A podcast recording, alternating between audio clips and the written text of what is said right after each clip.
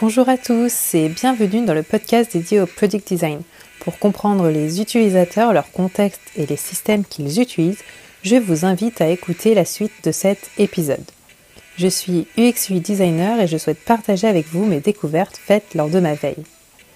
Ce podcast s'adresse aux product designers juniors souhaitant approfondir leurs connaissances et aux professionnels, product managers, marketing, responsables juridiques, qui souhaitent en savoir plus sur le product design. Dans cet épisode, nous allons faire un saut ensemble dans le passé pour comprendre quelles sont les origines de l'expérience utilisateur.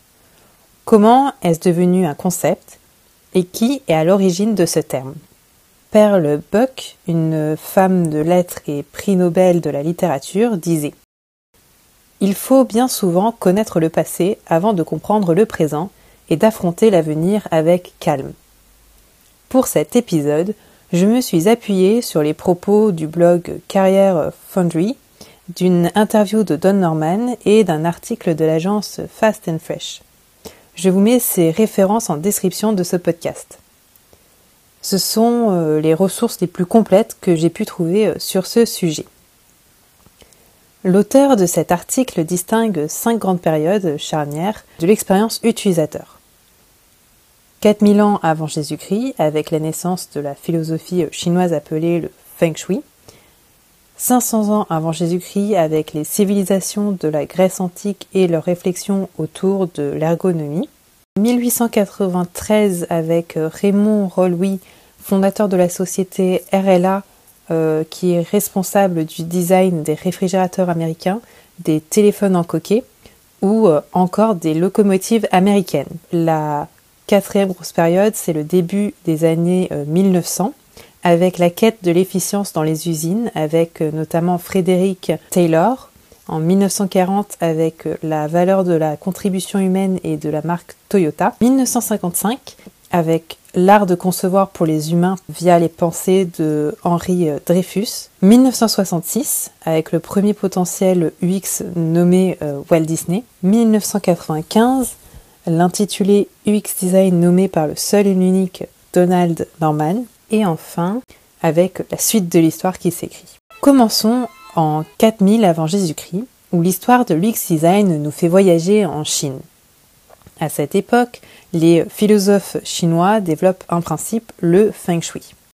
Ce principe que certains appellent art de vivre se fonde lui-même sur plusieurs principes au centre desquels se trouve l'univers.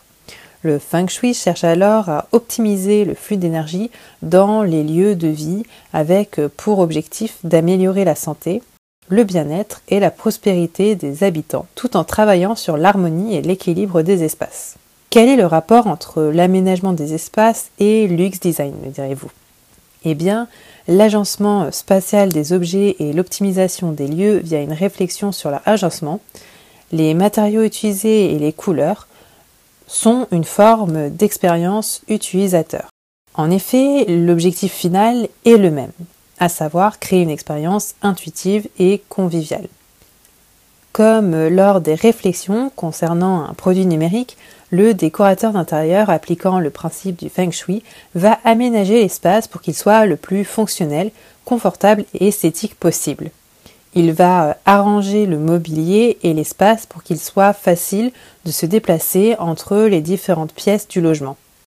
Alors euh, certes, l'expérience d'un lieu de vie est beaucoup plus long en termes de temps qu'une expérience euh, lorsqu'on utilise un produit numérique. Il n'empêche que nul ne peut dire que la finalité reste la même, c'est-à-dire l'optimisation d'une expérience d'utilisation d'un lieu, numérique ou physique, pour un humain. En ce sens, ce n'est pas euh, extrapolé que de placer les prémices de l'UX design aussi tôt dans l'histoire avec ce principe venu de Chine. Si nous avançons en 3500 après euh, à la rencontre des civilisations de la Grèce antique, des historiens ont pu observer des éléments de réflexion pouvant faire penser à euh, de l'expérience utilisateur. En effet, les civilisations de la Grèce ancienne concevaient leurs outils et leurs espaces de travail en s'appuyant sur des principes d'ergonomie. L'Association internationale d'ergonomie définit ce terme euh, comme étant le domaine concerné par la compréhension des interactions entre les humains et d'autres éléments d'un système et la profession qui applique la théorie, les principes, les données et les méthodes pour concevoir et optimiser le bien-être humain et la performance globale du système. Pour appuyer ce propos, nous pouvons citer la description que fait euh, Hippocrate de l'aménagement du lieu de travail d'un chirurgien. Il détaille alors le type de luminosité optimale, la position du chirurgien en affirmant qu'il peut être assis ou debout dans une position qui est confortable pour lui.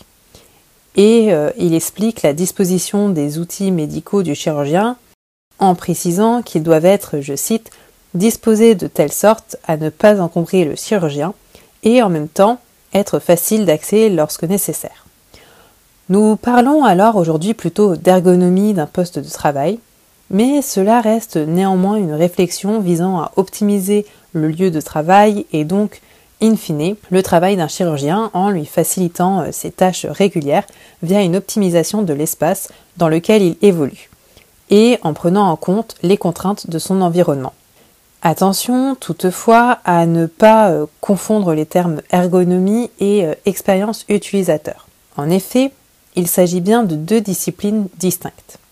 L'ergonomie correspond à l'idée selon euh, laquelle la vision du concepteur diffère de celle de l'utilisateur, et donc des besoins de l'usager.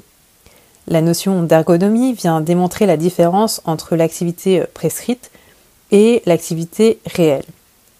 Ce principe a été théorisé par le modèle d'Anne qui étend la conception d'ombre d'Anne et Faverge à l'émotion tandis que les deux fondateurs de l'ergonomie cantonnent ce terme à euh, l'usage. Cependant, j'ai trouvé qu'il était euh, intéressant de vous parler de la notion euh, d'ergonomie, car ce terme est très souvent confondu avec la discipline de l'expérience utilisateur. Dans son étude du terme, l'agence Fast and Fresh précise dans son article de blog que ces deux disciplines se distinguent par leur épistémologie car euh, l'ergonomie est anti-taylorisme, tandis que l'UX repose sur l'expérience même des utilisateurs. Je vous ajouterai en description de ce podcast euh, l'extrait du traité de médecin euh, d'Hippocrate dont nous avons parlé précédemment. Faisons maintenant une petite parenthèse en 1893 avant de revenir au taylorisme. En 1893 donc, Raymond Lois, designer industriel et graphiste français, est vu par certains euh, auteurs comme le précurseur de l'expérience utilisateur. Mais euh, commençons au début de l'histoire de Loïs en précisant, comme le fait très bien l'article de l'agence Fast Fresh, qu'à l'image de Freud, qui s'est inspiré de Spinoza, Loïs a eu des penseurs avant lui et ne fait que reprendre le flambeau, puisque euh, d'autres que lui avaient déjà écrit sur le sujet. Par exemple, le célèbre fondateur de l'école d'architecture et d'art appliqué Baos, qui encourageait euh, déjà la compréhension des utilisateurs en tant que dimension clé de l'innovation aux côtés de la technique. Euh, dans son livre La laideur se vend mal, paru en 1952, Loïs explique euh, qu'il se nourrit des nouveautés et inventions de la révolution industrielle, au milieu de laquelle il a grandi. Euh, je cite, il disait J'étais fasciné par tout ce qui est surprenant ou inhabituel. Après la Première Guerre mondiale, Loïs décide en 1919 de partir à New York pour y trouver un emploi. Quelques années plus tard, il se définit comme un esthéticien industriel en expliquant refuser la vision cosmétique du design qui n'aurait selon lui euh, vocation qu'à se soucier de l'apparence extérieure des objets sans en repenser profondément l'usage et la mécanique interne. Loïs se définit lui-même à cette époque comme l'un des pères fondateurs du design d'expérience utilisateur. Je vous parlais avant cette courte parenthèse du Taylorisme. Venons-en. Au début des années 1900, Frédéric Wilson Taylor, ingénieur américain, promeut l'organisation scientifique du travail. L'objectif de cette méthode est euh, d'améliorer l'efficience du travail. Euh, je dis bien efficience et non efficacité, car il s'agit là bien du rapport entre les résultats obtenus et les ressources utilisées pour avoir une productivité optimale. Pour cela, Taylor va opérer des recherches portant sur euh, l'interaction entre les ouvriers et leurs outils de travail. Partant de ces observations, il constate que la vision traditionnelle peut favoriser des comportements individualistes et ainsi avoir un effet sur l'efficacité collective. Chaque ouvrier concevait alors eux-mêmes leur méthode de travail. Taylor propose de nouveaux principes euh, de collaboration et une nouvelle organisation du travail en atelier. Pour Taylor, le rôle de l'encadrement doit consister à indiquer aux employés la meilleure manière de réaliser une tâche, de leur fournir les outils et les formations euh, appropriées, et de leur donner des objectifs et incitations en vue d'atteindre la performance. Sans rentrer dans une leçon d'économie, avec cette nouvelle organisation, les ouvriers sont davantage euh, efficients, leur rémunération augmente et les prix des produits industriels diminuent, ce qui les rend euh, accessibles. La contrepartie de ces progrès pour les ouvriers consiste en la dépossession de leur expertise, qui est euh, désormais réservée aux ingénieurs. Cet exemple est peut-être une extrapolation euh, d'un prémisse de l'UX design. Il reste vrai d'affirmer que la méthode d'organisation opérée par Taylor s'est concentrée sur euh, l'optimisation de l'interaction entre les ouvriers et leurs outils de travail, là où nous pouvons affirmer que l'UX design est une notion renvoyant à l'interaction de l'homme avec euh, les outils numériques. Toujours dans l'univers des usines et des ouvriers, l'entreprise Toyota a elle aussi développé euh, un peu plus tard, en 1940, un système de production centré, lui aussi, sur l'optimisation du travail dans les relations euh, humain-machine. Contrairement au Taylorisme, Toyota encourage les retours des ouvriers euh, sur ces méthodes dans un objectif d'amélioration continue du processus. Si euh, vous me suivez toujours, en tout cas je l'espère, continuons notre avancée dans l'histoire en nous plaçant en 1966 aux États-Unis avec Walt Disney. Alors, euh, je ne vais pas vous parler de princesse ou de lion dans cet épisode, mais de Joseph Dickerson, UX designer et auteur américain.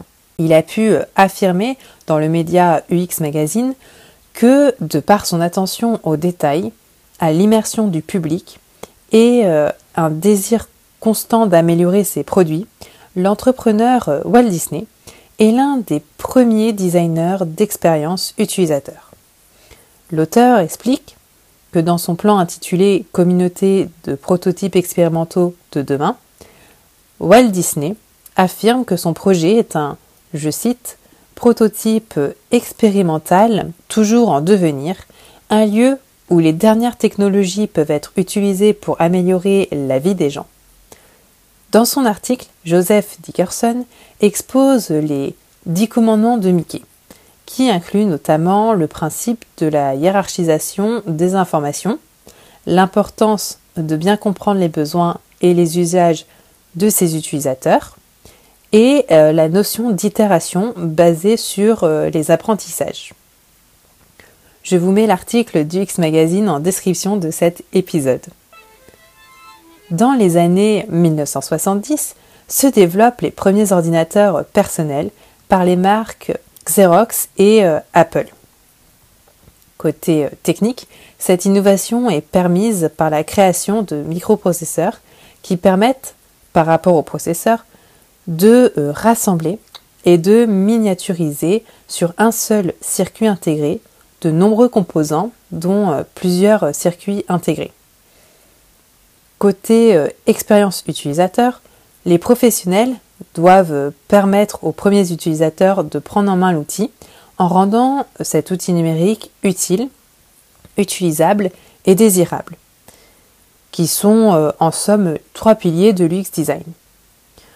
Ce nouveau chapitre de l'histoire commence en 1968 au centre de recherche appelé l'ARC pour euh, Augmentation Research Center où ont été euh, développées des inventions phares dans le monde de l'informatique. Nous pouvons citer euh, par exemple la souris d'ordinateur, les bases de la visioconférence et de la téléconférence, les premières ébauches du bureau avec euh, ses travaux sur les interfaces homme-machine, le courrier électronique, que l'email, les premiers liens hypertextes et le premier réseau à transfert de paquets. Les chercheurs du laboratoire avaient euh, quant à eux déjà des postes de travail personnel, envoyant des messages sur un réseau et euh, partageant un écran à distance. Ils avaient également euh, l'email et des feuilles de calcul, des éditeurs de texte et des applications. Ils ont aussi développé les premières interfaces graphiques à base d'icônes, de menus et de fenêtres superposées, ainsi que les premiers logiciels de traitement de texte. L'ingénieur américain Douglas Engelbart et son équipe, précurseurs dans le domaine, ont réalisé la première démonstration informatique en visioconférence avec les chercheurs de l'Institut californien de l'Université de Stanford. Si vous êtes curieux et souhaitez visionner la mère de toutes les démos, comme l'appelle son auteur, je vous la mets en description de cet épisode.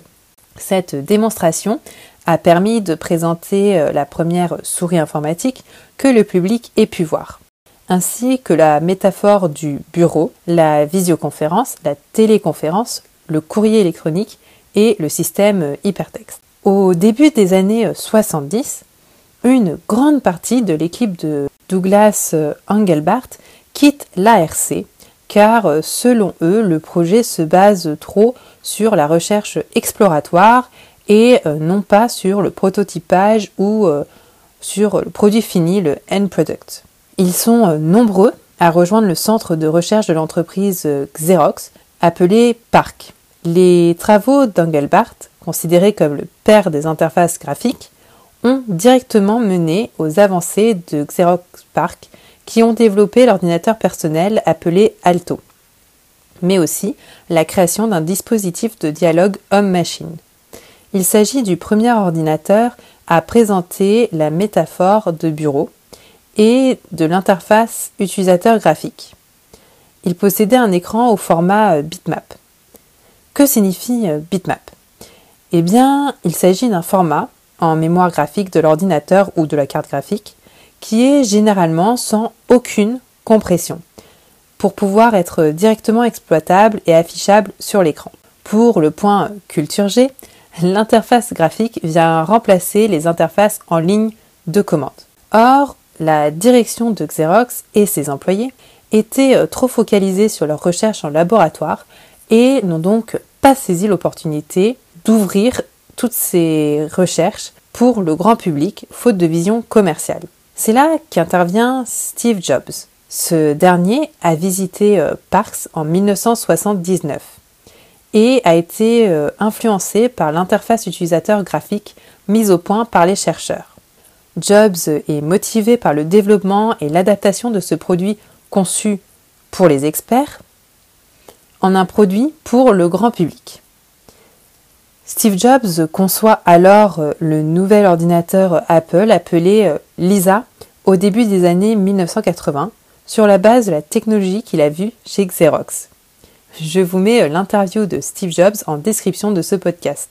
L'interface est fondée sur le modèle euh, WIMP, acronyme de Windows Icon Menu Pointing Device, signifiant fenêtre, icône, menu et dispositif de pointage. C'est en 1990 qu'apparaît alors euh, le terme expérience utilisateur lorsque le professeur en sciences cognitives Donald Norman rejoint l'équipe. Attention, ici encore, Norman a bien inventé le terme. Mais il n'a pas inventé la discipline qu'est l'expérience utilisateur. Je vous mets en description de l'épisode une interview de Norman dans laquelle il explicite ce qu'il entend derrière le terme expérience utilisateur. À la fin des années 1980, les deux chercheurs en sciences cognitives, Don Norman et Stephen Draper, déjà à l'origine de la conception centrée utilisateur, inventent le terme d'expérience utilisateur en affirmant que l'objectif est de, je cite, couvrir tous les aspects de l'expérience d'une personne avec un système interactif, y compris la conception industrielle, le graphisme, l'interface, l'interaction physique et l'interaction manuelle. Don Norman explique qu'il a, euh, je cite, inventé le terme parce qu'il euh, trouvait que l'interface humaine et euh, la notion d'utilisabilité étaient des mots trop étroits. En 2023, le design d'expérience utilisateur a encore une longue histoire à écrire, avec euh, les innovations telles l'intelligence artificielle, mais aussi euh, les interfaces vocales, etc. Le champ des possibles reste encore à explorer. J'espère que cet épisode vous aura donné ou rappelé les grandes lignes de l'histoire de l'expérience utilisateur. Je vous remercie d'avoir suivi cet épisode de The Product Podcast. Si vous n'êtes pas abonné, n'hésitez pas à le faire pour ne rater aucun épisode. Et si cet épisode vous a plu, vous pouvez me laisser une note et un commentaire. Cela me permet de savoir si les thèmes abordés vous intéressent et d'optimiser les prochains épisodes pour qu'ils correspondent à vos attentes. L'objectif de ce podcast est vraiment de vous donner des exemples concrets et pertinents applicables en entreprise. Je vous dis à la semaine prochaine pour un prochain épisode.